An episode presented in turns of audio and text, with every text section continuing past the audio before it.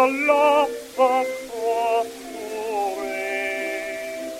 and he